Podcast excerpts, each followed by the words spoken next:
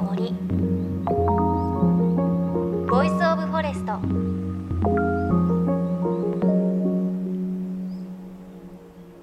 おはようございます。高橋真理恵です。今日はメッセージからご紹介したいと思います。というのもあの先週この番組で今庭でかぼちゃを育てていてまあ大体市販のかぼちゃの一回り小さいぐらいまで育ったんですが収穫のタイミングがわからないとこのまま行くと破裂しちゃうんじゃないかと誰か教えてください ということをお伝えしたところたくさんメッセージをいただきました。本当にありがとうございます。そして皆さんかぼちゃにお詳しくてびっくりしました。何通かご紹介させていただきます。え熊本県の男性イタリア野菜マイスターさん。かぼちゃには日本かぼちゃ西洋かぼちゃペッポかぼちゃ。へえ大まかに3タイプ分かれますが高橋さんのは日本かぼちゃと思われます。収穫期はズバリ。ヘタの周りがコルク状にふわっとした感触になった時です。果実が成熟した印です。へえ、そうなんですね。なんかこう、今のところですね、下手はですね、もうグリーンのザ・茎という感じなので、まだまだかなという感じですが、ファーマーズカフェさん、50代男性の方、香川県の方、かぼちゃの収穫時期、かぼちゃの実のなった付け根が茶色くコルク化した時です。やっぱりそうなんですね。あと、破裂しないので安心してください。ありがとうございます。安心しました。日焼けするので何かかぶせるといいです。また地面に接する部分は傷みやすいので何か敷いてやるといいです。ああ、そうなんですね。今年ね、あんまりお日様照ってなかったので、まだそんな変色してなかったですけど、ちょっとかぶせてあげて、土と接してる部分なんか敷いてあげるのがいいんですね。それはちょっと早急に自分がやるというか母に 伝えようかなというふうに思います。今母たちがちょっともう気持ちが前のめりで、よし行っちゃうかみたいな空気になってたので、これはちょっと収録終わったら 早急に伝えたいと思います。本当にありがとうございます。また美味しくね、食べられそうになったら、あの、ご報告できればと思います。さあ、JFN38 局を結んでお送りします。いのちの森 Voice of Forest。今日もバットフィッシャーあきこさんのお話です。さあ、ガラパゴスバットフィッシュを追いかけ単身ガラパゴスへと渡り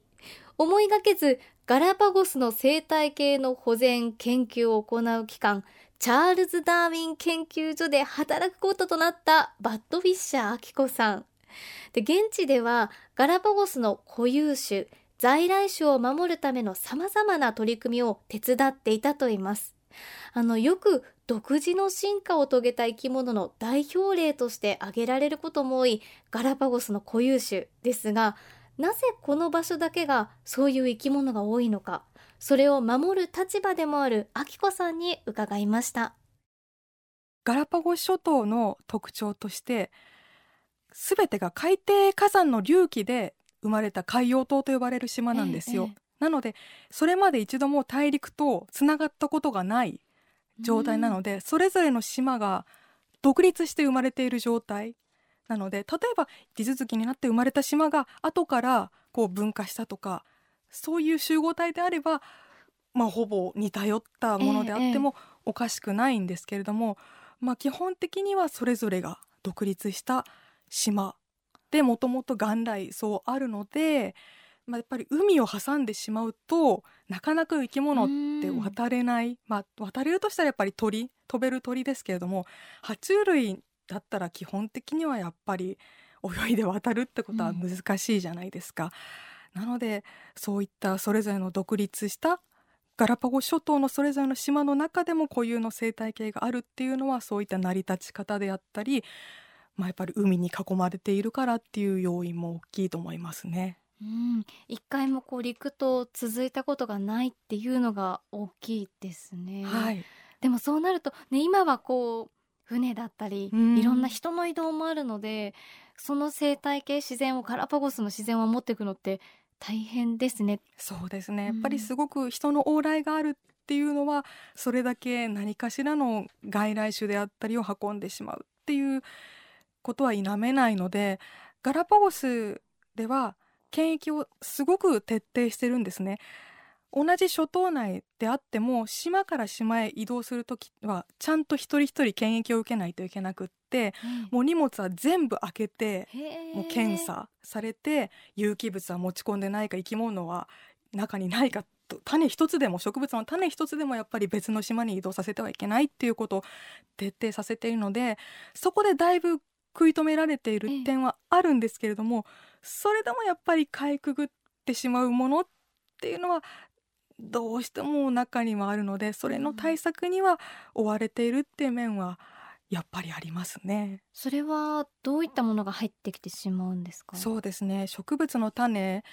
ていうのももちろんありますし、今植物で最も問題視されているのはブラックベリーなんですけれども、スカレシアという植物を駆逐してしまっているのがブラックベリーで繁殖力がすごく強いんですよ、ブラックベリーは。なのでスカレシアの林森をどんどんどんどんブラックベリーが埋め尽くしてしまっているっていう形がちょっと今の大きな課題の一つでもあってあとはネズミの問題も大きいですね。ネズミは人が人為的に持ち込んだものとは言えずコンテナ。あ船の。そうですね。船のコンテナとかに混ざってしまってそれがガラパゴス諸島の島に上陸して例えばサボテンであったりそういったものを食べてしまうそしてサボテンが枯れてしまうといったような、うん、悩ましい外来種の問題っていうのはあります。へでもやっぱりそんな中でもガラパゴスの方々は何とか守っていこうとされてるっていう感じなんですかね。そうですね。もう本当に可能な限りの検疫はまずすべて行う。まあ、そして諸島内の中でもチャールズ・ダーウィン研究所であったりガラパゴスの国立公園局であったりがやっぱり保全にすごく力を入れて今のもちろん外来種の問題はあるんですけれどもそれをどうにかもう駆逐したり食い止められるような努力を重ねて、うん、そして今危機に瀕している固有種であったり在来種を頑張って頑張って元の数に戻そうっていうことを精力的に行っている状態ですね。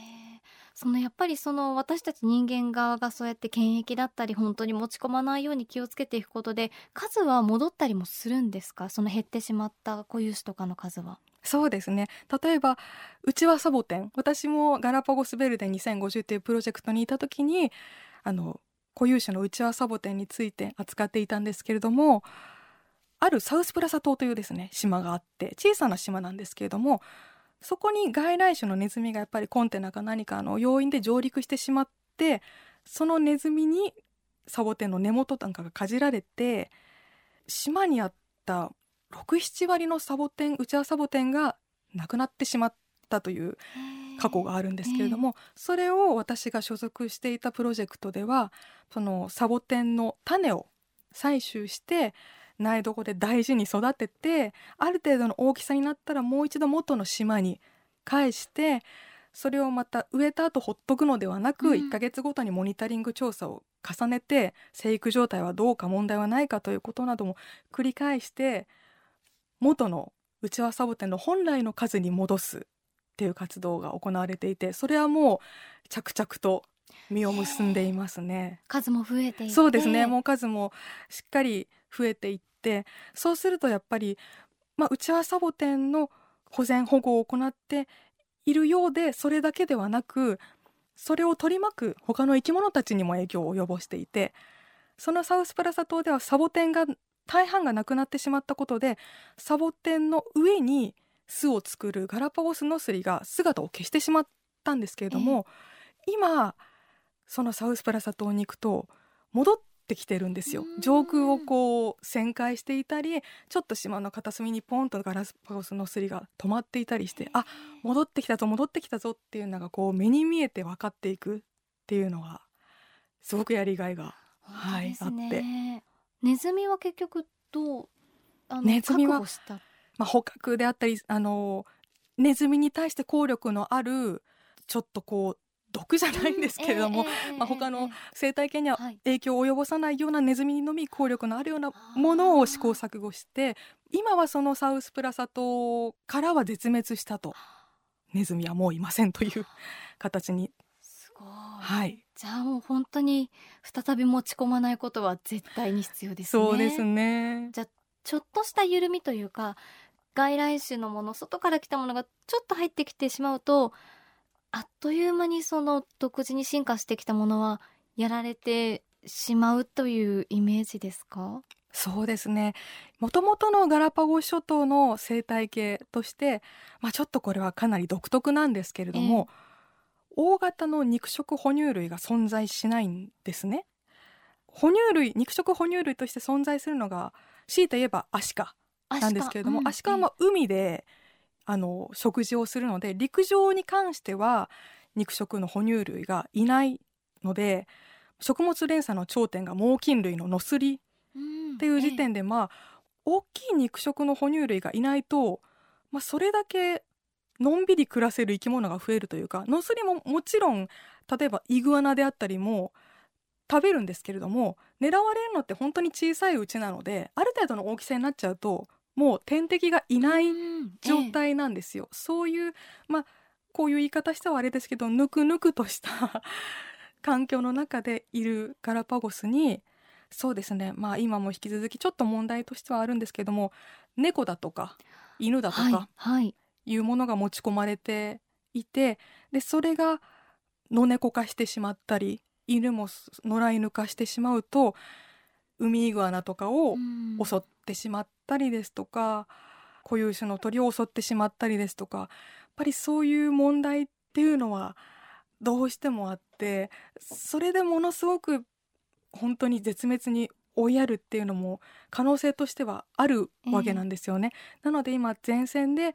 できるだけそう野猫とか野良犬になっているものは、まあ、捕獲して避妊去勢手術を行って里親を探すっていう活動が実際に行われていたりですとか、うーん独自の生態系が別の角度から見れば脆い生態系ではあるので、うんそういった肉食の何かが哺乳類が入ってきてしまった場合にはもう大変な脅威ですね。ねえそもそも私たちも外来種だもんなって今ちょっとお話聞いててね思っち本当にそゃいましたね。の通りですね。うん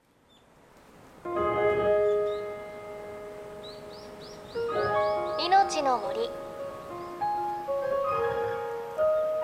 Voice of Forest